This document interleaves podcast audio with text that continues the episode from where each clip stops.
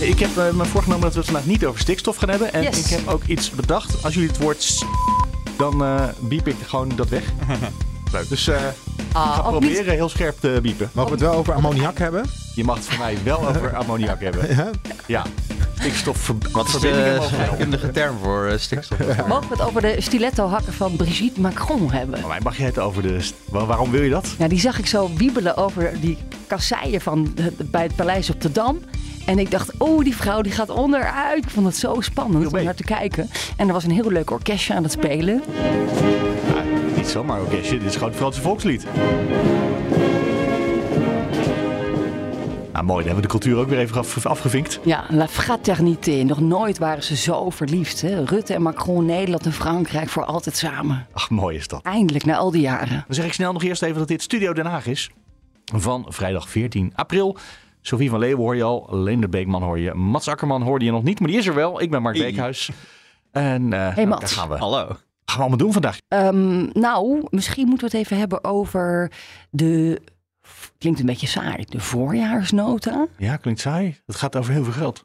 Dat Nee, maar even, even want is we de hadden... begroting, toch in essentie. Na die bom van de verkiezingen is eigenlijk de- toch de rust een beetje weer neergedaald in de Tweede Kamer. En zijn al die Kamerleden bezig met rekenen en overleggen. En shit, we komen miljarden tekort. Hoe gaan we dat gat nu dichten van minister Kaag? En we hebben een paar mensen in de wandelgangen gesproken, Leonard. Ja, zeker. We mogen even niet zeggen wie. Dat was allemaal off the record. Heel veel mensen weten uiteraard niet. Dus dat denk ik. Wat de voorjaarsnota precies is. Maar de afgelopen jaren is die wel heel veel belangrijker geworden. Het is een soort voorproces voor Prinsjesdag, toch? Ja, en Kaag had ook aangekondigd eh, dat minister Kaag van Kaag Financiën. van Financiën D66 had aangekondigd, vicepremier, had aangekondigd dat het- de voorjaarsnota belangrijker zou worden. Eigenlijk zouden alle besluiten in het voorjaar genomen worden. En dan zou Prinsjesdag meer een ceremonieel moment zijn. Ja, en Maar er komen, grote- er komen ook ideeën voor de langere termijn. Dus een visie voor de toekomst in de voorjaarsnota. Ja, maar dat is dus ook dit jaar weer niet gelukt. Vorig jaar ook niet, vanwege de energiecrisis. Dit jaar ook niet, omdat... Vanwege de, de ook van de energiecrisis? Nee, omdat er voor volgend jaar moeten er nog koopkrachtmaatregelen komen. En dat gaat in augustus gebeuren. Voor, eh, Nou, er komt wel visie. Er komt wel visie, is mij toegezegd. nou, er komt wel visie. Ja? Ja, goed, dat kennen we. Ja. Is visie of vooruitkijken op de toekomst? Of eh, nee, nee Ja. maar serieus. eh, grote, er zitten zulke grote gaten in, in, hè, voor de komende jaren in die begroting. Ja, Daar moet eigenlijk geld gewoon- worden gezocht. In de voorjaarsnota wordt normaal gesproken eh, de begroting eventjes eh, opnieuw bekeken en de gaatjes gedicht. Dat is toch een beetje kort samengevat. Ja, we hadden eerst corona, toen hadden we de Oekraïne en de energiecrisis. Ja. En nu hebben we dus inflatie, oplopende rente. Ja, om En? even mee terug te nemen naar vorig jaar. Vorig jaar was de, het debat over de voorjaarsnota nog heel spannend. Omdat Jesse Klaver van GroenLinks, fractievoorzitter, die heeft toen de tijd het debat eh, stilgelegd. Die heeft toen tegen het kabinet gezegd: als jullie niet met concrete voorstellen komen, waarom zouden we dan verder gaan? Toen werd het debat stilgelegd. Dat was echt een, eh, eh, een bijzonder moment. Ook omdat ik op dat moment eventjes het Kamergebouw uitgegaan was om mijn eten op te halen. Net op dat ogenblik legden ze het stil. Nou Oh ja, ja. en toen was ik bij de Vietnamees. Want ik had van die spring rolls gehaald, die gezonde, Heel niet mooi. gefrituurde. En het debat wel op mijn oren. En opeens hoorde ik commotie in de Kamer. En dat debat werd stilgelegd. Ik kreeg net mijn eten. Toen ben ik gaan rennen naar de Tweede Kamer.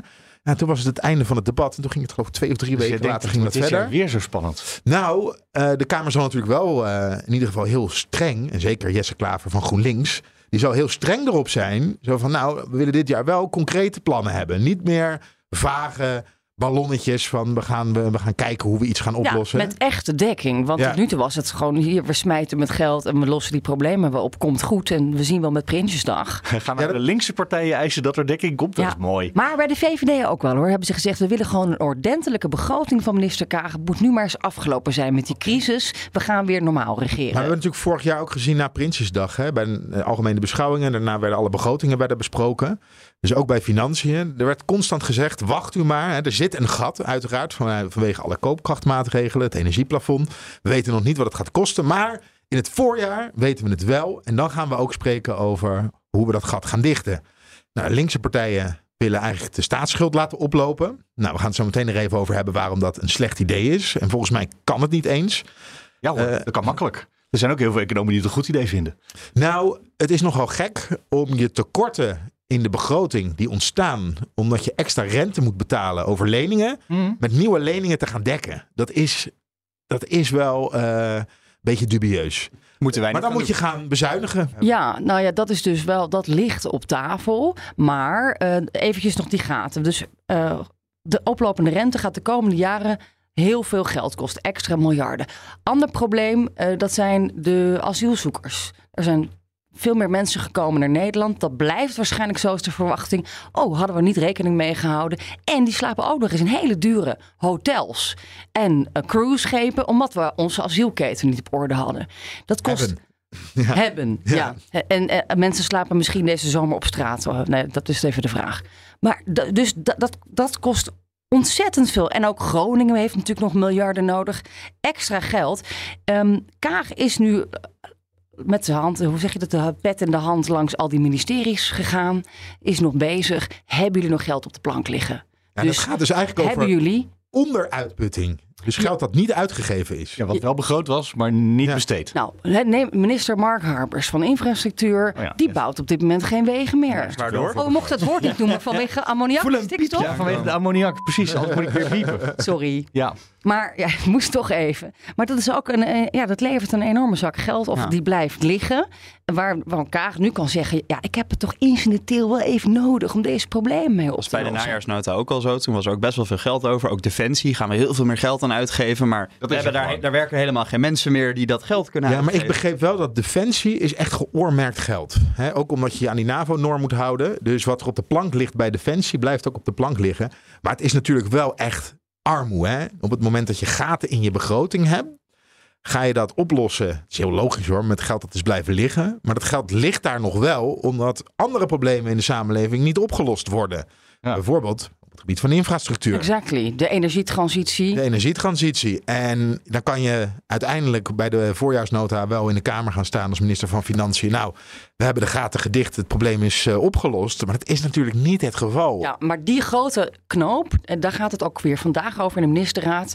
Eh, hoe krijgen we nou op lange termijn, dus die rente en de asielketen, hoe krijgen we daar, vinden we daar geld voor? Eh, we horen dat mogelijk er nu een beetje met de kaasschaaf bezuinigd gaat worden bij diverse ministeries. Een beetje de pijn verdelen. Maar uiteindelijk moet je dus, en dan kom je weer Prinsjesdag, moet je eh, toch gaan kijken naar de herverdeling van het geld. Of misschien weer de vermogensbelasting. Of iemand moet die rekening gaan betalen. Je kunt niet eindeloos die gaten blijven dichten. Eh, de kaasschaafmethode. Bas van Werven zei vanmorgen tegen jou op, eh, bij BNR.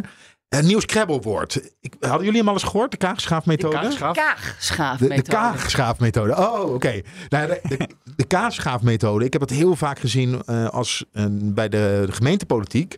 Als ze daar moeten bezuinigen en je durft geen keuzes te maken, dan ga je kaasschaven. Dan hou je dus overal Ja. een klein plakje vanaf. En op die En manier dicht zegt je de eigenlijk, in. eh, Deze regering durft nooit te kiezen, dus ze gaan nu vast ook kaas schaven. ja, en wat ook vaak bij kaasschaven gebeurt, is dat er bezuinigd wordt op efficiëntie. Dus eigenlijk op, op het ambtenarenapparaat. Ja. En de vraag is altijd, dat is een papieren werkelijkheid. Daarmee vraag kan je op papier... Kan, want we hebben een heel slecht functionerende overheid, vindt volgens mij iedereen. Ja. Dus we hebben eerder meer dan minder ambtenaren nodig. We hebben meer dan, eh, kennis dan minder. Dus dan ga je nu natuurlijk geen ambtenaren de laan uitsluren. Nee, maar ik, ik zeg even wat ik vaak gezien heb. Als Ja. er gekaasschaafd werd in een gemeente, dan bleef er nog een miljoen o, hè, over. En, Ja. en- en, eh, dan werd er gewoon gezegd, nou, het laatste miljoen gaan we dekken door eh, het overheidsbeleid efficiënter te maken. Dit klinkt meer alsof er bibliotheken dicht gaan, eh, vind ik. Nu. Eh, nee, want, want als de bibliotheken waren niet al gaat dicht. Ja, dat weet Ja, ik. Oké, ja, dit was allemaal. eigenlijk. Ja, maar dat, en dat werd ook nooit werkelijkheid. Alleen je moet een begroting, een sluitende begroting inleveren. En dat kan je zeg maar alsnog als post opvoeren. Ja, we gaan eh, op de organisatie Maar gaan. ik, heb ook nog een ander idee. Misschien moet het kabinet ook gewoon stoppen met die cruiseschepen. Die zijn ontzettend duur. Ik sprak gisteren nog een wethouder van ja, hoeveel kost dat nou eigenlijk?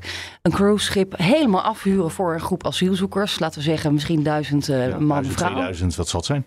Dat kost eh, per maand een bedrag met zes nullen. Dus, en dat zijn er veel meer. En los nog van de hotelkamers. maar bij de vorige, het is bij de, hartstikke duur. bij de vorige asielcrisis, en dan ga ik weer terug naar de gemeente. In 2015, toen eh, de mensen uit Syrië en Irak opgevangen moesten worden. eh, toen werden er heel veel noodopvang werd er geregeld. En of crisisopvang. En de crisisopvang mocht maar een week. Dus het was een soort rondreizend circus. Want die gingen van ene sporthal naar de andere. In de Leidse regio gingen ze letterlijk bij vijf gemeenten gingen ze van gemeente naar gemeente. Elke week moest de hele boel verhuizen. Ja. Omdat ze Want officieel anders pas. is het geen crisisopvang anders meer. is het geen En crisis. dat is ook duur dus. Dat was super duur. En een VVD-kamerlid van eh, eh, Frederik Zevenberg is nu gedeputeerde voor de provincie Zuid-Holland. Die had toen een belletje gedaan naar het Van der Valk Hotel in eh, Wassenaar, meen ik. Wat kost het nou eigenlijk om een kamer te huren voor een week en eh, ze bij jullie op te vangen? En ze hadden plek. En het was goedkoper om ze in een asiel of in een, eh, in een hotel neer te zetten. Dat gebeurde niet. En achter de schermen hoorde je ook. Waarom niet? Ja, omdat het niet te verkopen is. Je kan eigenlijk niet verkopen dat je mensen, ook al is het Nee, goedkoper, er zitten mensen in een slecht geïsoleerd, slecht geïsoleerd huis, koude douche, geen verwarming. Ja, dus dat, is nu ook, dat gevoel krijg je ook bij die cruiseschepen. Ja, moeten die mensen wel op een cruiseschip? Ja, maar waarschijnlijk is de andere oplossing tentenkampen bouwen. eh, duurder of even duur, maar het zal niet veel goedkoper zijn, vermoed ik zo. Nou, dit is echt wel een politiek probleem hoor, voor het kabinet in de komende jaren. Dus eh dat gaat heel veel geld kosten. En Groningen dus wil eh, misschien 30 miljard euro. En Drenthe wil ook nog wat. Oh ja, 5 miljard. Zoiets. Los nog van de schade eh, die moet betaald eh, worden. Dus de huizen die moeten worden versterkt. Ja. waar gaat Kaag dat nou in godsnaam vandaan dat vond ik wel interessant in het debat. gaan ze dat krijgen? Daar begint het misschien eerst mee. Dus ze willen dat in Groningen, maar vindt Den Haag dat een goed idee? Nou, ik denk dat Den Haag met een visie komt. Dat je dan dat, die 30 miljard uitsmeert over een hele lange periode. Zodat 60 het, jaar hoorde ik van de week in het debat. Want het ging natuurlijk over, het, eh, over de dat- parlementaire enquête. Dat zei dus dan is het maar Nijboer. 2 miljard per jaar. Of nee, dat is een half miljard per jaar. Zoiets. Ja. Is ook een oplossing. Ja, Ja. Of, het dat voor, of dat voor Groningen een oplossing is. Ja, jullie krijgen hier niet. 30 miljard. Dat wilde je toch? Voor de komende eeuw. Ja, Ja. ja. Maar dat is ook met Suriname gebeurd. Suriname heeft ook een soort herstelbetaling gekregen toen ze onafhankelijk werden. En daar is ook een bedrag voor afgesproken. Ik weet het bedrag niet meer uit mijn hoofd, maar een paar miljard gulden toen de tijd. Ehm, maar het werd niet geïndexeerd. Er staat nu nog steeds geld ligt er op de plank dat naar Suriname moet. Want dat is een tijd stilgelegd in de tijden van de Binnenlandse Oorlog. Maar als je dat niet indexeert, dan dus eh, mee laat gaan met de inflatie, en, eh, dan wordt dat steeds minder waard. Dus als je dat nu ook met Groningen doet, je zegt eh, jullie krijgen 60 miljard over de komende 30 jaar. Want ik denk dat 60 een beetje. Dat was wat uh, Nijboer Ja, zei. Nijboer voorstelde, 60 dus jaar lang hebben we maar- nodig om terug te, terug te geven aan Groningen. Over eh, 30 jaar is dat miljard. Kost dat veel minder dan dat dat Ja. nu kost. Dus dat is inderdaad een hele goede manier om, eh, Om er niet te veel geld aan kwijt te zijn. niet te veel geld aan kwijt te we zijn. inmiddels bij het tweede onderwerp. De parlementaire enquête Groningen. Nou, Nou, mag ik nog één ding zeggen over asiel? vooruit. Ja, want jij zegt, van- ik hoorde jou en Sofie zeggen van eh, het is een probleem voor de komende maanden. Of, eh, Jaren. maar het probleem eh, gaat in april waarschijnlijk al zo groot zijn dat we weer Ter Apel mensen buiten zien slapen. We gaan echt heel snel.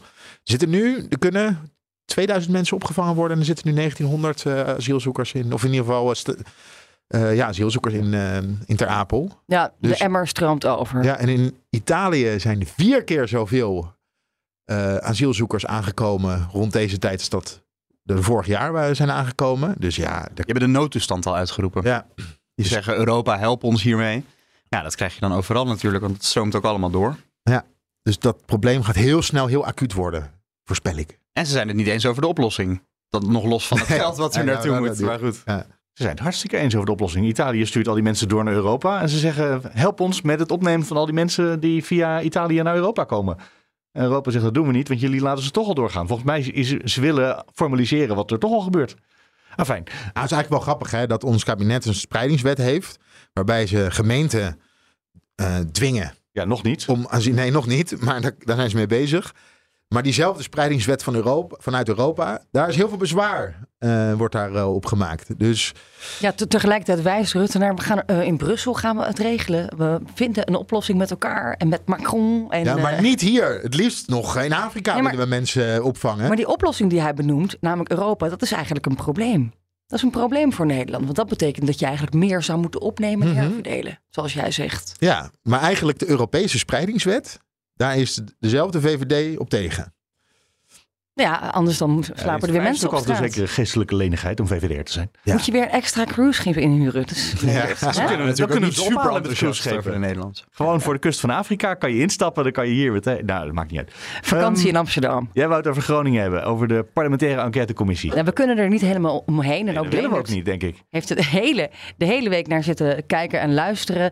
En gisteravond eh, wa- was er dan de Kamermeerderheid die het rapport omarmt van de commissie. Van hè, Tom van der Leden, voorzitter. Ehm, we moeten die ereschuld gaan inlossen. Of dat nou 30 miljard kost. Ehm, ik ben bang dat het een hele dure grap gaat worden. Aangezien Van der Lee zegt... Eigenlijk gaat deze ereschuld over alles wat er in Groningen is misgegaan. dat er een ereschuld is die heel breed is. Dus ereschuld verengen wij niet tot alleen maar mooie projecten voor de toekomst. Ereschuld slaat op alle onderdelen van de afhandeling van de gevolgen van eh, de schade die veroorzaakt is door gaswinning in Groningen. ik schrok er een beetje van. Dus dat betekent eigenlijk. eh, Ja, dus over, over de economie en de waterstofprojecten die daar wil beginnen. Het gaat over het provinciefonds en het gemeentefonds, waar extra geld heen zou moeten. Het gaat natuurlijk over versterken van huizen, eh, over de dorpskernen, weet ik het wat, speeltuinen bouwen. Het gaat over alles. En dat, dan kom je wel aan 30 miljard euro, denk ik. Dus ook de psychische schade. En wat voor schade heb je nog meer, Le- Leendert? Je hebt ook de meeste te kijken. Ehm, Ja, dat wordt- vooral. Je hebt eh, psychische schade is heel groot en onderbelicht. Daar, wordt heel veel, eh, daar werd heel veel over gesproken. ja, Ook de onveiligheid die mensen ervaren. Kinderen die vanaf jongs af aan zijn opgegroeid met een onveilig gevoel. En daar ook eh, op volwassen leeftijd eh, last van houden. Dus ja, dat, dat, eh, daar, daar heeft hij het denk ik over. Ja. Het was een beetje een raar debat, vond je niet? Eh, het was natuurlijk een debat tussen de Tweede Kamer en een commissie van de Tweede Kamer, eh parlementaire enquêtecommissie. En de, de rest van de Kamer probeerde eigenlijk eh, die commissie ter verantwoording te roepen. Dat is Shooting the Messenger. Want die hadden alleen maar uitgezocht hoe het zat. En terwijl natuurlijk straks komt nog een vervolgdebat hierna met de regering. En dat lijkt mij het moment om allerlei moeilijke, vervelende vragen te gaan ja, de stellen. Kamer probeerde eigenlijk de, de commissievoorzitter van der Lee te dwingen tot een eh, ja, en nog ernstigere uitspraak over de verantwoordelijkheid van premier Rutte bijvoorbeeld. Hè? Ja, dat is toch hard nauwelijks nodig, want dat rapport is heel helder. Die zegt de premier had op verschillende momenten dingen moeten doen, heeft hij niet gedaan. Ja. Dat vinden wij heel slecht. Hij heeft excuses gemaakt op de, eh, drie Ja. keer. En ja, Nou, eigenlijk heeft dat helemaal niks veranderd als aan de Mark Rutte situatie. excuses maakt, heeft dat geen effect in de echte wereld. Ja, Mark, dat is een goede constatering. Het, is, het is heel slecht. Dat hebben ze nou juist net niet erin gezet. En dat wilde de Kamer horen. Dat eigenlijk het oordeel van de premier heeft echt niet naar behoren gehandeld. Terwijl ze dat wel op hebben geschreven. Dat kan je er absoluut uitlezen. Hè, De premier was overal bij, maar heeft niet het verschil kunnen maken, schrijven ze dan op. Met, met dergelijke woorden, toch een beetje zalvende woorden. En ze wilden gewoon een hardere uitspraak. Uit het openbaar verhoor met de minister-president blijkt dat hij de ernst en urgentie van de problematiek in Groningen lange tijd zwaar onderschat.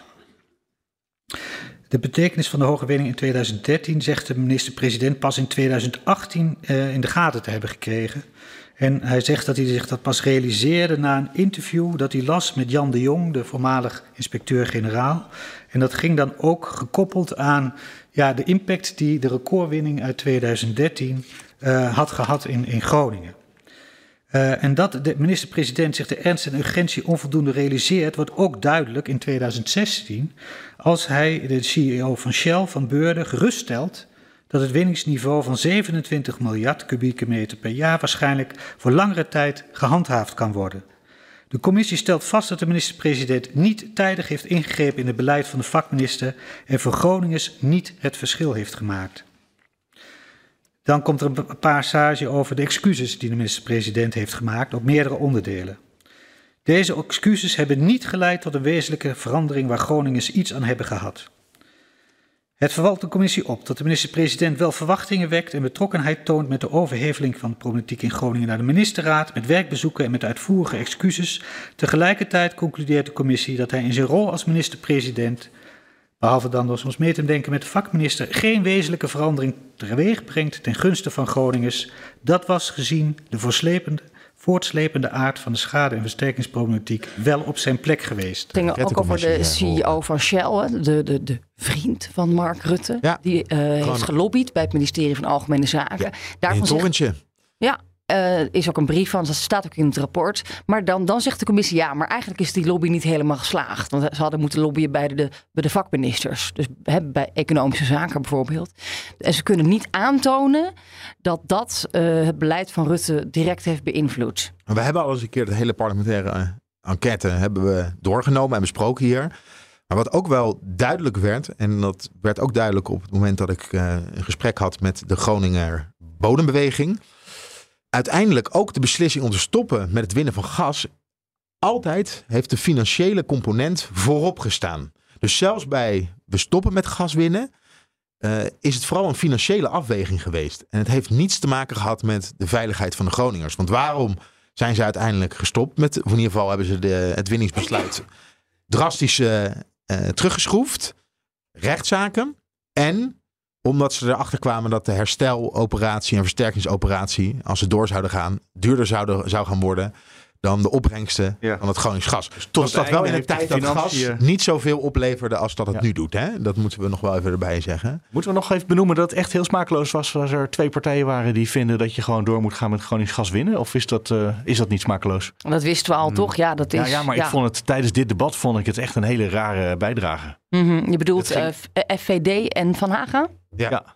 De bela- belang van Nederland. Ja, het zijn Ja. zulke kleine partijen moeten we daar echt... eh, Nee, nou daarom vraag ik. Ik moet het wel benoemen. Dan hebben we het, Het is een benoemd. We gaan door. Ja, opvallend nee, ik, Nou ja, ik, denk- het smakeloos. Dat, eh, Nou, ik denk dat we misschien een half jaar of een jaar geleden wij dit op zender ook de hele tijd deden. En dan vroegen we aan staatssecretaris Veilbrief van, eh, maar kan die, we zitten in een energiecrisis, kan die kraan echt niet een beetje open? Hij is nog open trouwens, hè? Want misschien ja, blijft hij klein op, beetje. mag hij op de waakvlam blijven? Dat is op zich was dat natuurlijk ook een heel legitieme vraag. Maar inmiddels zijn we volgens mij wel een hoofdstuk verder.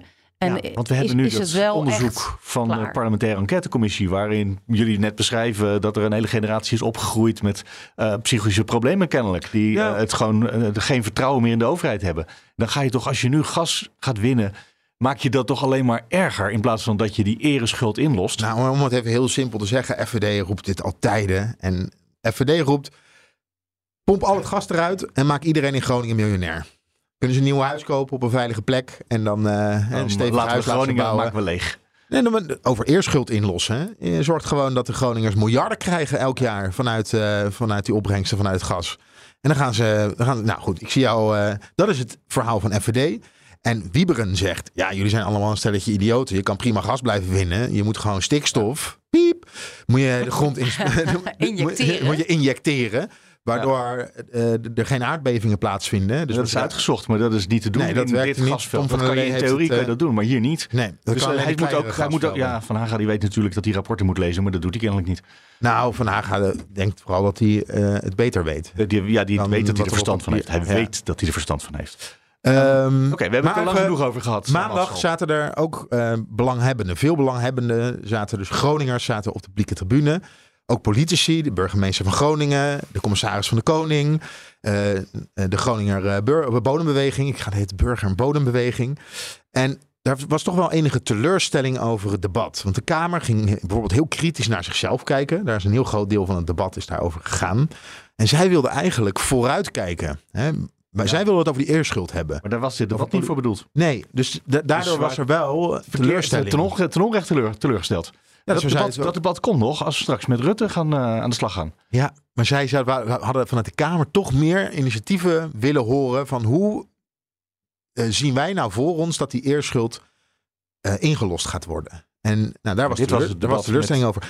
Dit was het debat met de mensen die uitgezocht hebben hoe het zat. De René Paas, de commissaris van de Koning, zei tegen mij: ja, het, het is weer erg Haags. Het gaat heel erg over de Kamer en over politici en over nou, Haagse spelletjes. Het werd ook weer een beetje oppositie-coalitie soms. Dat oppositiepartijen dan aan coalitiepartijen gingen vragen van ja, wat, welk waardeoordeel geeft u dan aan Mark Rutte? Ik hoorde bijvoorbeeld eh, Nico Drost, volgens mij heet Ja. een nieuw Kamerlid van de ChristenUnie. Die kreeg dan de vraag van ja, ga je nu een waardeoordeel geven over Mark Rutte al? Nou, die zei ik wil eerst even afwachten wat de commissie te zeggen heeft. En dat is natuurlijk ja, de, de eerste stap pas in dit debat. En later komt, komt Rutte zelf überhaupt aan het woord in de beantwoording? Oh ja, zeker. Oh ja. Ja. ja. Ja, niet, niet nu. Rutte- maar nee, precies, maar Rutte- nu, Rutte- nu komt er een reactie van de regering na dit debat. En daarna komt er een debat met de regering over hun reactie op het rapport. Precies. Maar goed, de coalitiepartij zei ook Ja. weer, vindt het een beetje flauw dat het oppositie-coalitie wordt gemaakt. Want Ja, wie was dit, dit is, duurt al 60 jaar en er zijn in die 60 jaar heel veel verschillende coalities geweest. Eh, heel veel partijen hebben hier aan bijgedragen. Van Wijngaarden van de VVD. Die viel me ook heel erg op. Die was heel erg bezig om eh, de premier eh, uit de wind te houden. Ja, absoluut. Ook over de opmerking van Rutte was dat tijdens de enquête dat hij pas in 2018 Ja. eh, besefte hoe, ja, hoe groot die, ga- eh, die gaswinning eh, Ja, hoe was heftig geweest. dat was in Groningen. En hoe dat, ja, hoe, hoe dat was aangekomen, ik zeg het even niet letterlijk, eh, in die provincie. Voorzitter, ja, toch nog ook een- een verhelderende vraag. Want net ook in zijn eh, beantwoording gebruikt de, de heer Van der Lee ook een beetje door elkaar de realisatie van de minister-president van enerzijds de problematiek en tegelijkertijd het winningsniveau. En volgens mij, als ik nou goed kijk naar de, naar de teksten ook van de commissie en als naar het verhoor zelf, dan zit er inderdaad een vraag in wanneer heb je eigenlijk pas echt gerealiseerd wat een bizar hoog winningsniveau dat was.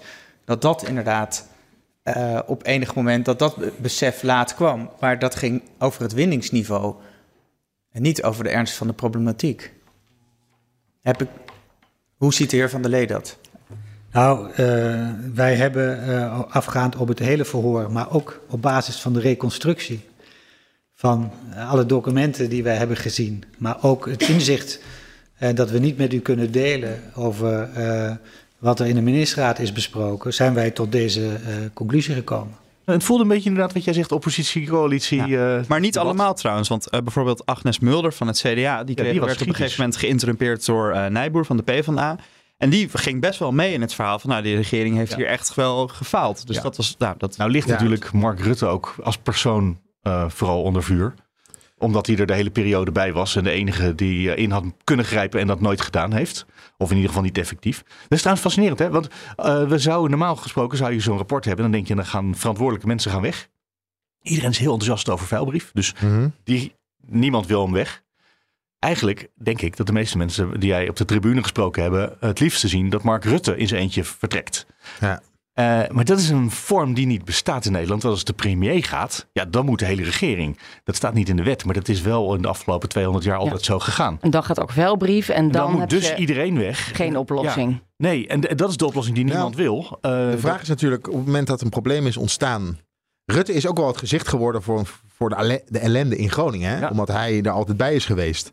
Ja, En nee, als maar, er geen vertrouwen meer is dat degene die zeg maar, het eigenaarschap heeft van het probleem. Ja. Of Rutte dat nou leuk vindt of niet. Hij heeft dat. ehm, dan zou ook degene die het eigenaarschap van het probleem heeft. Die zou Ja. moeten opstappen. dat klopt. Maar dat, Ja. de consequentie daarvan is dat de hele regering aftreedt. Ja. Wat niemand wil, want daar zitten allerlei mensen die zijn bezig met nuttige dingen. Hoewel, eh, met al die mensen die voor burgerbeweging gestemd hebben, zullen dat misschien niet meer mee eens zijn nu. Maar Maar jij had het net ook over de rol van de Kamer. Het kabinet heeft de Kamer onvolledig, on, nou ja, je hebt zo'n Ontijdig, zo'n- ontijdig, onvolledig en, en, eh, ja, nog eentje. ondoelmatig waarschijnlijk. nee, ja. eh, eh, ingelicht. Nou, de Kamer was daar natuurlijk boos over. Onjuist natuurlijk. Onjuist, ja. Ja. De Kamer was daar boos over. Ze konden zo hun werk niet doen. Eh, zoals je net al zei, Nijboer en eh, dat zijn Mats en Mulder. Dus Nijboer van de Partij van de Arbeid en Mulder van het CDA voelden zich ook echt in de maling genomen. Daar kwam het wel op neer. Zo van, nou, we zijn hier bedonderd. Maar ik vond dit echt, want ik ben er ook zelf persoonlijk toen echt, hè, want er zaten echt, ik heb gisteren gezegd, ik, voel, ik ben bedonderd en bedrogen. Ja, als dat zo is, dan is dat toch meer dan een ernstige tekortkoming. Meneer Van der Lee. Nou, het is een ernstige en verwijtbare tekortkoming. Dat is ons oordeel.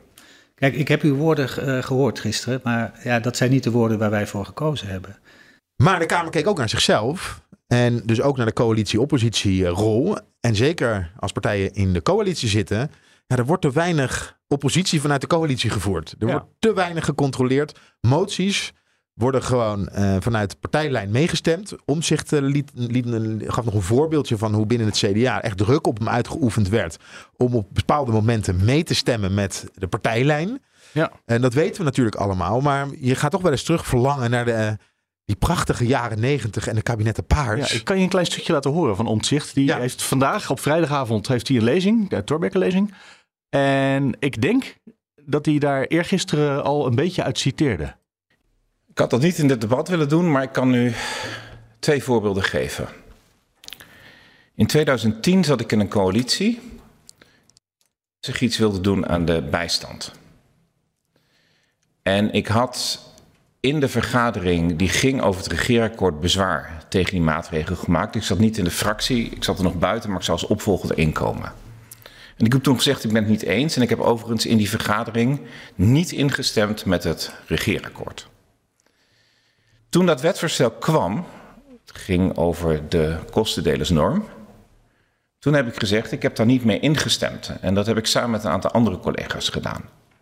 Dat leidde tot groot gedoe achter de schermen. En hoewel ik een grote achterban had, kwam ik in 2012 niet meer op de kieslijst bij het CDA. Zo praktisch kan het zijn. Ja, maar we missen in de Kamer een type Bolkestein. eh, echt, echt eh, de, de- het kabinet ter verantwoording roepen. Hè? Waarom doe je iets? En Oppositie voeren. Dit was de week van dat debat over de parlementaire enquêtecommissie. Waarin ze dus zeggen: wij zijn als eh, Kamer niet goed bezig geweest.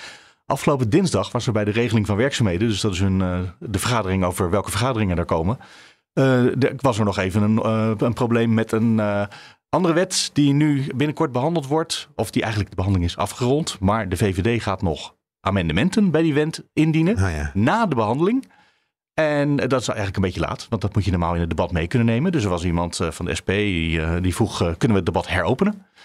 Nou, alle partijen zeiden ja, behalve de vier eh, coalitiepartijen zeiden: nou, laten we eerst die amendementen dan eens lezen. En dan gaan we daarna kijken wat de regering daarvan vindt. Die gaat daar schriftelijk wel iets van zeggen. En dan kunnen we altijd daarna nog eens besluiten of we daar geen debat over willen hebben. Want dat is uiteindelijk wat er natuurlijk gaat gebeuren. Als we het nu niet willen, willen ze het dan ook niet. Dus Ja. dat is in dezelfde week dat je zegt, ja, we hebben niet goed opgelet. Hebben ze dit, dat is een nieuwe wet waarvan je gewoon weet dat er geen debat is geweest over een stuk van die wet. Daar zijn die amendementen namelijk voor. Dus er zit ook, het is ook hypocriet. Het is dat is de- geloof ik het beste woord wat ik ervoor kan bedenken. Ja. Het is de mislukte nieuwe bestuurscultuur, toch? Waar je nu elke keer weer tegenaan zit, Ja. zit te kijken en tegenaan loopt. En, Ja. maar ik snap oprecht is- niet dat je als Kamer eh, dat van jezelf niet doorhebt. Dat je zegt, ja, we moeten scherper en meer op de inhoud en beter. En dat je tegelijkertijd zegt, nou, nee hoor, daar gaan we niet over praten. Hebben we geen zin in. En omzicht, af en toe word je wel eens moe van hem, omdat hij constant Ja. Het eh, reglement van orde erbij haalt en vraagt om brieven en tijdige informatie. Maar hij heeft natuurlijk wel groot gelijk. Eh, onder de kabinetten, eh, nou, zeker onder, nou, onder de, de afgelopen jaren, laat ik het zo zeggen, is het natuurlijk steeds gebruikelijker geworden om de, de manier waarop het hoort te gaan los te laten. En het toch net even anders te doen. En bij corona hebben we dat natuurlijk op een hele extreme manier hebben we dat gezien. Ook hè, met Ariep. eh, waar, jij hebt er een boek over geschreven, Sophie. eh, over de coronatijd. Maar Mhm. hoe eh, toch een beetje het, ja, het democratisch beginsel losgelaten werd. Omdat het crisistijd was. En dat zie je toch wel vaak in de Tweede Kamer. ja, Dat, dat, dat het geen prioriteit is. nou, we hebben het ook met het energieplafond hebben we het gezien. Eigenlijk wordt er een besluit genomen. Eh, een- echt een miljardenbesluit. En de Kamer staat bij het spel. De Kamer mag daar later nog iets van vinden. Maar het is al lang aangekondigd door de. En de koning heeft het al uitgesproken in de troonrede. En dit weekend is het in elkaar getikt. Ja. En de Kamer mag eigenlijk alleen nog maar. Een, Ja, een, eh, tekenen bij het kruisje. bij het kruisje. Omdat ze weten, de Partij van de Arbeid en GroenLinks gaan, eh, die gaan met ons meestemmen. En ja, dat, dat is toch wel een problematisch op het moment in Den Haag. Ja, dat is de diepe democratische frustratie. Die is nog niet opgelost. Hoe doen ze dat eh, in Frankrijk, Sophie? Oeh, in Frankrijk. Daar Nou. hebben ze de democratie volgens mij gewoon, gewoon juridisch al uitgekleed, toch? Frankrijk leeft al sinds eh, eigenlijk de, de, de Algerijnse oorlog en Charles de Gaulle in een soort van noodtoestand. Toen is die zesde republiek is ontstaan en de- daar leeft Frankrijk nog steeds in. En de, De president is gewoon de baas. de president is de baas. Die kan gewoon het parlement naar huis sturen. Weet je, de, de, regering kan aftreden, maar de president blijft zitten. En Macron is de koning van Frankrijk. En, en nou ja, ook deze week zagen we tijdens het staatsbezoek met de, zagen we de protesten, boze Fransen, ook studenten, Fransen in Nederland, die inbraken tijdens zijn toespraak in Den Haag, waar ik bij was, over de toekomst van Europa. En ja, hij, hij drukt dat door en Frankrijk haat hem. Oh, Ze moeten langer doorwerken, hè, van Ja. 2 tot 64 jaar. Ja, als je, als je lang gewerkt hebt, toch? Niet iedereen. En sommige mensen werken toch ook al langer? Ja, dus er zit ook wel, ja, er zit een, eh, die moet, zoveel jaar gewerkt hebben, meer dan 40 of zo, Ja. of 42. Dus daar zit ook een nuance in dat verhaal. Maar ehm, eh, ja, ik weet niet of het nog goed komt met Macron en zijn populariteit. Ook Nee. omdat hij in de coronacrisis knijterhard heeft opgetreden. Weet je, mijn familie in Frankrijk, die mochten, moesten dan met, met een briefje naar buiten. En dan mochten ze één kilometer om hun huis lopen of zoiets. Dat was echt verschrikkelijk radicaal. Ja. Nou ja, dus eh, dat werd eigenlijk, dat bezoek werd natuurlijk eh, los van de, eh, de stilettohakken van, eh, eh, van uh, Brigitte. Ja, dat is het belangrijkste detail. hè. Ook in het nieuws, door al die relletjes. En er was, werd nog aangevallen in Amsterdam en spandoeken tijdens de, de speech. humanity and our common values. Hello. I think we lost something. Where is French democracy? Where did we lost it? I can I can answer this question if you if you give me some time. Waarom spreken die Fransen Engels? Ja, voor de media natuurlijk. voor we lost voor ons. Yes, we lost the democratie. Beetje zo'n oude James Bond schurk of. Ja, precies. Maar, maar Rutte is toch ook de koning van Nederland? Kijk, Rutte gaat uit zichzelf niet weg. Dat durf ik hier wel te voorspellen. En dat hebben we ook. Dan kan je wel zeggen van ja. De, Hij wilde toch eh, leraar worden? Ja, ja, precies. Ja, dan moet hij echt weg. Je Ja. kan niet voltijd leraar zijn en, eh, en premier. Nee, maar het vorige kabinet hè, eh, is opgestapt vanwege de toeslagenaffaire. Maar dat was geen. Rutte heeft dat niet zelf geïnitieerd. Het was Lodewijk Asscher die als partijleider opstapte. Hè, Ja. Als voormalig staatssecretaris. En Rutte niet. Waarna het kaartenhuis in elkaar stortte. Op het moment dat, dat, dat Asscher verantwoordelijkheid nam. En hij zat niet eens meer in, eh, in, eh, in het kabinet. Ja, toen, toen, volgde, toen volgde de rest. Maar Rutte zelf was volgens mij niet van plan om, eh, om zijn kaartenhuisje... eh, een, een- Nee, en die roept eh, sindsdien ook altijd dat hij is herkozen. Terwijl natuurlijk, ja, hij heeft voor een deel zelf herkozen. Voor een deel zullen mensen op de VVD in het algemeen gestemd hebben. Ja. Ja. maar het was wel bijzonder om te zien hoe dus die twee ja, toch best wel gehate mannen inmiddels, denk ik. Dus Ja, Macron. ze kunnen ze, of En- zelf, eh, elkaar vinden ze helemaal niet. Ze Oh, ja. haten elkaar helemaal niet. Nee, die klampen zich aan elkaar vast, die houden van elkaar. En eh, ze gaan samen een, een nieuw Europa bouwen. En met technologie en chips samenwerken. Mooi. Ook eh, de Franse stad Grenoble en dan ons Science Park. Samen die, die toekomst in. En de Fransen gaan ook weer eh, m- mijnen. Hè? Dus die gaan eh, volgens mij ergens massief centraal. Gaan ze daar een prachtig natuurgebied. Gaan ze dan lithium of zo uit de grond halen. Voor eh, batterijen. Dus ehm, die liefde is zo groot. En eh, ook, ook Rutte laat zich echt zien als een Europeaan. Dan. Maar Rutte voelt zich natuurlijk ook als een vis in het water in Europa. Ja. Want wij kunnen hier wel klagen over alles wat er misgaat in Nederland. Maar eh, in die end, als je het op Europees niveau bekijkt, doet Nederland het hartstikke goed. Ja. Dat weet Rutte ook altijd uit te leggen aan zijn collega's.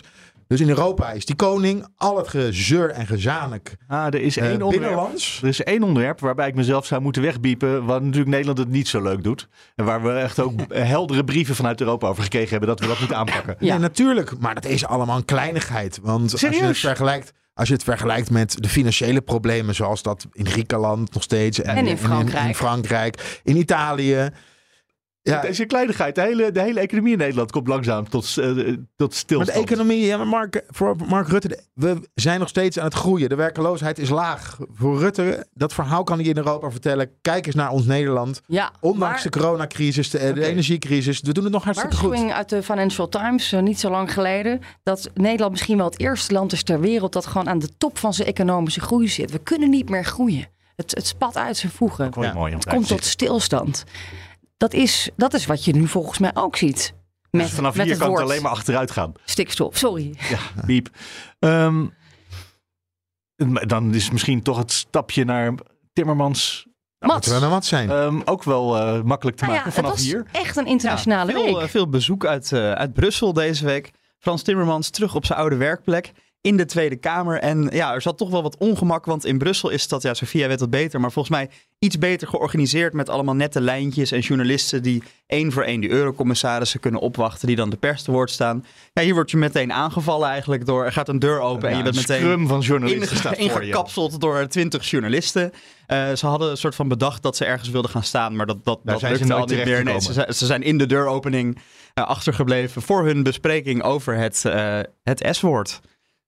Zal ik En, het gewoon eh, niet noemen? Ja, ja, ja. Ja, en ruzie hè, om, eh, bij de parlementaire pers. Er was één eh, verslaggever die, die nogal met zijn elleboogjes eh, te werk is gegaan. En er was echt, echt grote frustratie was daarover. Ja, er werd ook op de gang gezegd: Goh, wat, wat verlangen we eigenlijk terug naar die coronatijd? Toen hield iedereen netjes die afstand van elkaar, iedereen met zo'n stok. En eigenlijk ging dat veel fijner. Want als je niet zo'n stok hebt, ja, dan moet je toch dicht op elkaar staan om dichtbij te komen. En eh, ja, om Frans Timmermans eh, te kunnen spreken. Maar, ja, en waar staan we nu eh, eigenlijk? Dit was afgelopen dinsdag. Nou, er, is natuurlijk, er, is, er kan niet iets veranderd zijn. Want En ze nu? gaan allebei niet over stikstof. Eh, dus je hebt twee mensen die zijn het helemaal met elkaar eens dat ze een goed gesprek hebben gehad. En die hebben er allebei gewoon niks over te Maar zeggen. je op zegt het ook goed, het gaat over natuurherstel. Ja. En daar vinden ze elkaar wel. Want ja, eh, we mogen de Maar natuur niet gaan ze laten... allebei niet. Want eh, eh, in, in Brussel gaan ze niet over hoe wij dat in Nederland inrichten. Nee, precies. Nee, en, Brussel... Caroline van der Plas is in er eentje een eenmansfractie nog steeds. maar wat dus- er gebeurt is dat ze daar gezeten hebben... niet over. De natuur mag niet verslechteren. Ja. En heeft Caroline van der Plas gezegd, nee dat klopt, de natuur ook. mag niet verslechteren. Eh, wij denken dat er iets moet gebeuren met eh, eh, ammoniak. Hè, Brussel is er ook van overtuigd dat dat een grote drukfactor is op de Ja. natuur. Maar als u zegt dat u het op een andere manier kan oplossen Prima. en dat kan aantonen, prima. ja. Zonder dan dat, nog. eh, en, maar dat wisten we allemaal al. Ja, de- de- precies. Maar Caroline van der Plas kan niet in haar eentje het stikstofbeleid aanpassen. Oh, oh, ik oh, wacht even. Alle provincies, ze zijn nu aan het formeren, is nu wel inmiddels gezegd. Wij gaan eh, de tijd nemen tot 2035. Ja. Toch? Dus die wet, die stikstofwet van Van der Wal, dat is niet aan de orde, doen we niet aan mee. Daar heeft zij wel iets te zeggen. Ja, dat is interessant, want die wet die komt er misschien toch als het regeerakkoord doorgaat. Ja, of niet En- hoor ik bij je. Ik hoor wat. BBB wat zegt, we willen ons aan de wet houden. Dus Ja. dan op dat ogenblik zullen ze toch hun plannen moeten Ja, herzien. aan de huidige wet. Maar ik, ja, ik denk eigenlijk steeds vaker, Ja, de wet in het algemeen. Dat de nieuwe wet dat die er gewoon niet komt. Heeft geen zou- enkele zin. Dat zou... Dat zou de we val van de vorige week al moeten zijn. Ja, dat, dat, nou goed, we hebben gekkere dingen. Oh ja, de regering is Nee, al gevallen inderdaad vorige ja. week. Dus dat, Nee, maar ja, in slow motion, zoals eh Ja. Jesse Klaver van GroenLinks dat zei. Maar goed, ze waren het dus eens eigenlijk. Hè? Want hij zegt, je moet de natuur nou, niet verslechteren. En als het even lukt ook nog verbeteren. Maar laten we beginnen met niet verslechteren. Eh, en hoe? Dat mag je zelf invullen. Nou, zij zegt super fijn, want ik wil het eh, anders invullen dan we het Ja. nu invullen. Maar de grote vraag is natuurlijk, kan dat? kan dat Ja. zonder dat je verplicht boeren moet uitkopen? En dat vroeg ik aan Frans Timmermans. Daar ga ik al helemaal niet over eh, wat er precies concreet eh, eh, moet eh, gebeuren. Het is duidelijk eh, dat eh, de BBB niet wil aan het verplicht uitkopen van boeren. Dat is hun goed recht. Maar daar gaat de Europese Commissie echt niet over. Dat moet Nederland zelf. Ja, dus hij, wilde niet zeggen niet of het kan of niet. Hij wilde alleen zeggen het kan niet. Ik vroeg ook vooraf nog, gaan jullie ook nog praten over de Natura 2000 gebieden? Hè? Dat zijn de natuurgebieden waarvan wij zelf hebben gezegd, die moeten we Ja, die beschermen. En daarvan zegt Caroline van der Plas, kunnen we daar niet gewoon in een paar een kruis doorzetten, dat we die gewoon niet meer als natuurgebied eh, markeren? Nou, daar antwoordde hij iets op met, eh, ha, ha, ha, ha. dat is een hele andere discussie. Dus hij, hij wilde zich niet echt branden aan concreet aan die plannen. Hij zei eigenlijk alleen, kijk naar die plannen en als ze werken, werken ze. Als ze niet werken, werken ze niet. Ja. Maar hij bleef heel erg op de vlakte. Dat deed hij heel, eh, ja, echt als een politicus. Ja. Mag ik daar nog even één ding over zeggen over Natura 2000 gebieden? Ik eh appte, er stond een artikel in eh, eh, NRC over het kwetsbaarste stukje natuur van Nederland. Dat is de Durense Peel bij, bij Deurne, ergens in Zuidoost-Brabant in de buurt van Limburg, vlak bij de grens. En een vriend van mij die komt er vandaan en die zei ja... Ik vroeg, is dat zo kwetsbaar? Hoe ziet dat eruit? Het grappige is dus dat er in Deurne al bijna anderhalve eeuw geen echte natuur is. Het is een afgegraven veengebied, zegt mijn vriend uit Deurne. Maar goed, er is best wel discussie over. Van ooit hebben we bedacht, dit is natuur. En het is een. Maar Ja. ja, Ja. Maar het is ooit- ook zo dat ze bij de boerburgerbeweging eh, landbouwgebied als natuur zien. Terwijl Ja. ik denk, als je dan ecologen vraagt en aan biologen, dan zeggen ze nou, er zit één soort gras en er zit heel weinig bodemleven. Dus eh, wij vinden dit geen natuur, wij vinden het een industrieterrein.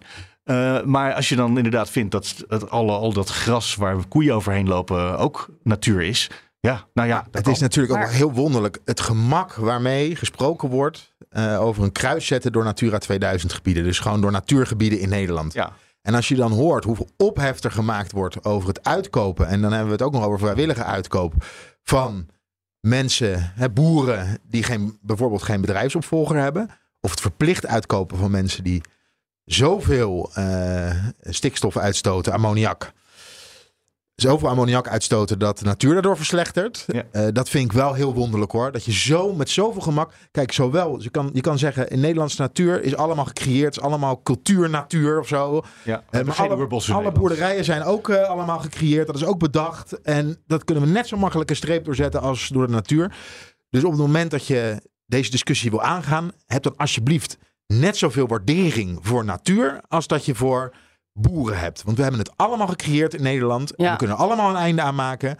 Maar als je je eigen belang echt zo met stip voor... eh, ja, ik, Het is zoals de Fransen zeggen, die zeggen Dieu a créé le monde et euh, les Hollandais ont créé la Hollande. Dus wij hebben het allemaal, God heeft de wereld gemaakt en de Hollanders hebben Holland of Nederland gemaakt. Ik wou weten wat Timmermans nou zegt over die Natura 2000. Heeft hij daar nog antwoord op gegeven van no way. Dat jij er aan mag zitten, mevrouw van der Plas? Nou, hij heeft inderdaad wel later achteraf gezegd, hè, die natuur die moet gewoon beschermd worden. En die gebieden, eh, hè, die heeft Nederland zelf gekozen. Dus dat, dat, dat- daar valt niet aan te, aan te tornen aan die afspraken. Hè. Je hebt gewoon zelf gezegd, dit zijn onze beschermde natuurgebieden. Die moeten niet verslechteren, die moeten verbeteren. Dat staat gewoon. En hoe je dat doet, Er zijn op dat zich wel... Hoe dan ook, eh, BBB kraaide victorie na afloop van het gesprek. Misschien wil je dat nog even horen. Eigenlijk zegt de Europese Commissie, we moeten goed voor de natuur zorgen. Waar de natuur achteruit gaat, dan moet je direct maatregelen nemen. Welke maatregelen dat zijn, dat is aan de lidstaten zelf. Wij hebben de stikstofwet gemaakt. Wij in Nederland hebben gezegd, wij gaan het doen volgens stikstof. Wij beloven aan de Europese Commissie van alles en nog wat. En dan ga je bepaalde doelen ga je niet halen. En dan zegt de Europese Commissie van ja, ho eens even, hè, dan wordt Brussel boos. Hè, zoals Christiane van der Wal altijd zegt. Ja, Maar dit klopt. het klopt ook niet wat ze zegt. Want we moeten natuur, ja, dat hebben we al een paar keer gezegd, Ja. hè, de natuur mag niet verslechteren. Wij hebben daar stikstof voor bedacht. En zij zegt dan, ja, maar dat is eigenlijk niet per se via stikstof nodig. Dat klopt, dat klopt wel.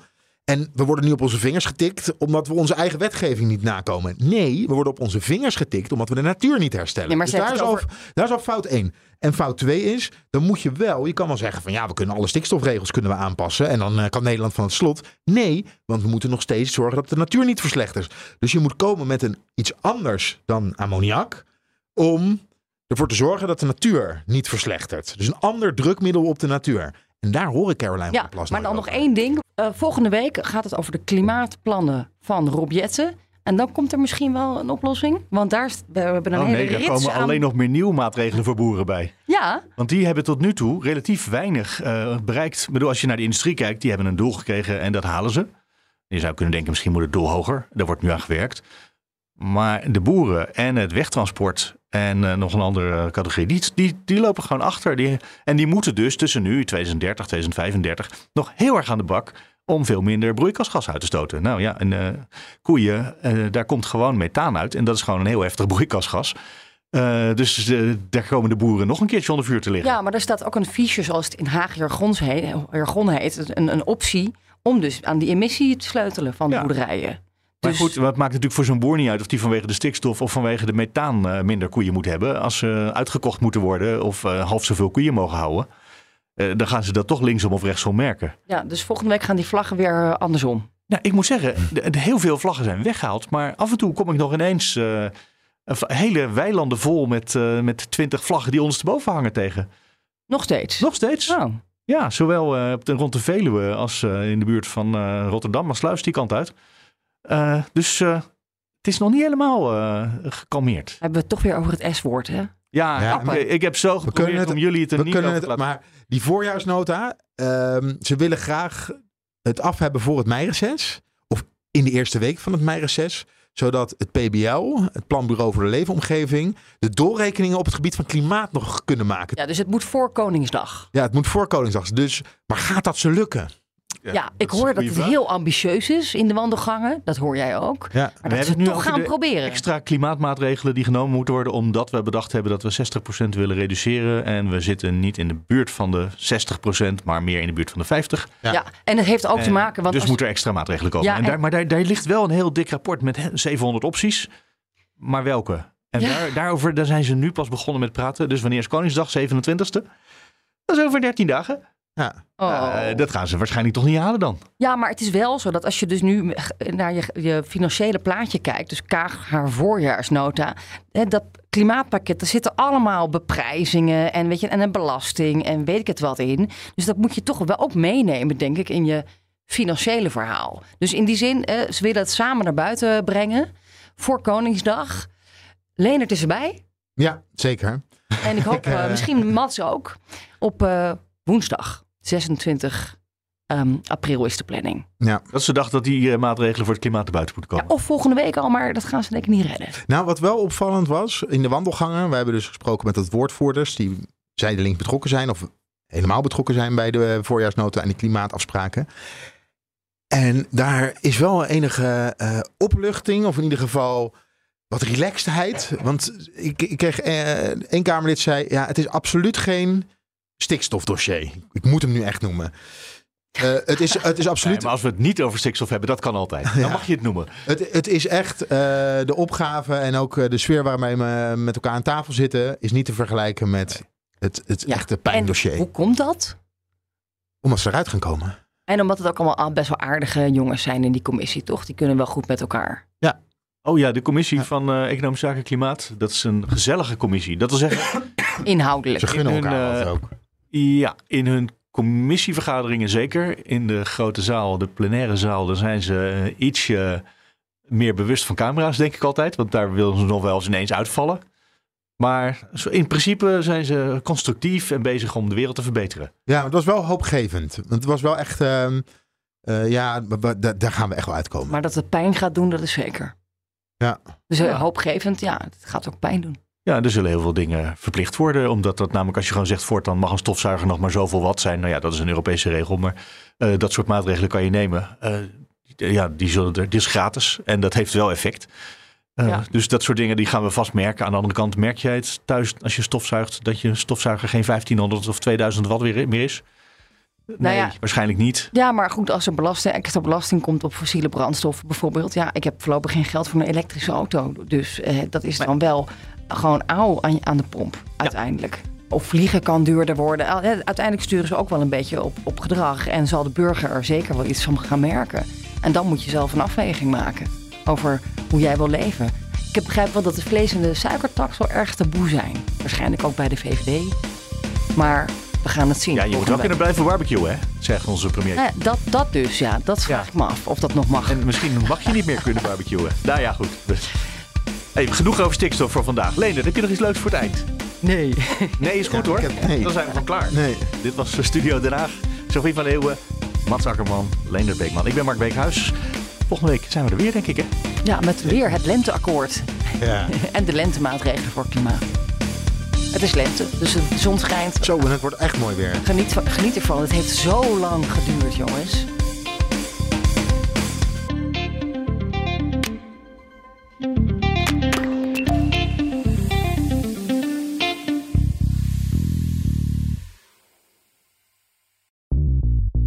Bij BNR ben je altijd als eerste op de hoogte van het laatste nieuws. Luister dagelijks live via internet. Bas van Werven. En heel langzaam komt de zon op rond dit tijdstip. Je krijgt inzicht in de dag die komt op BNR, het Binnenhof in Nederland en de rest van de wereld. De Ochtendspits. Voor de beste start van je werkdag. Blijf scherp en mis niets.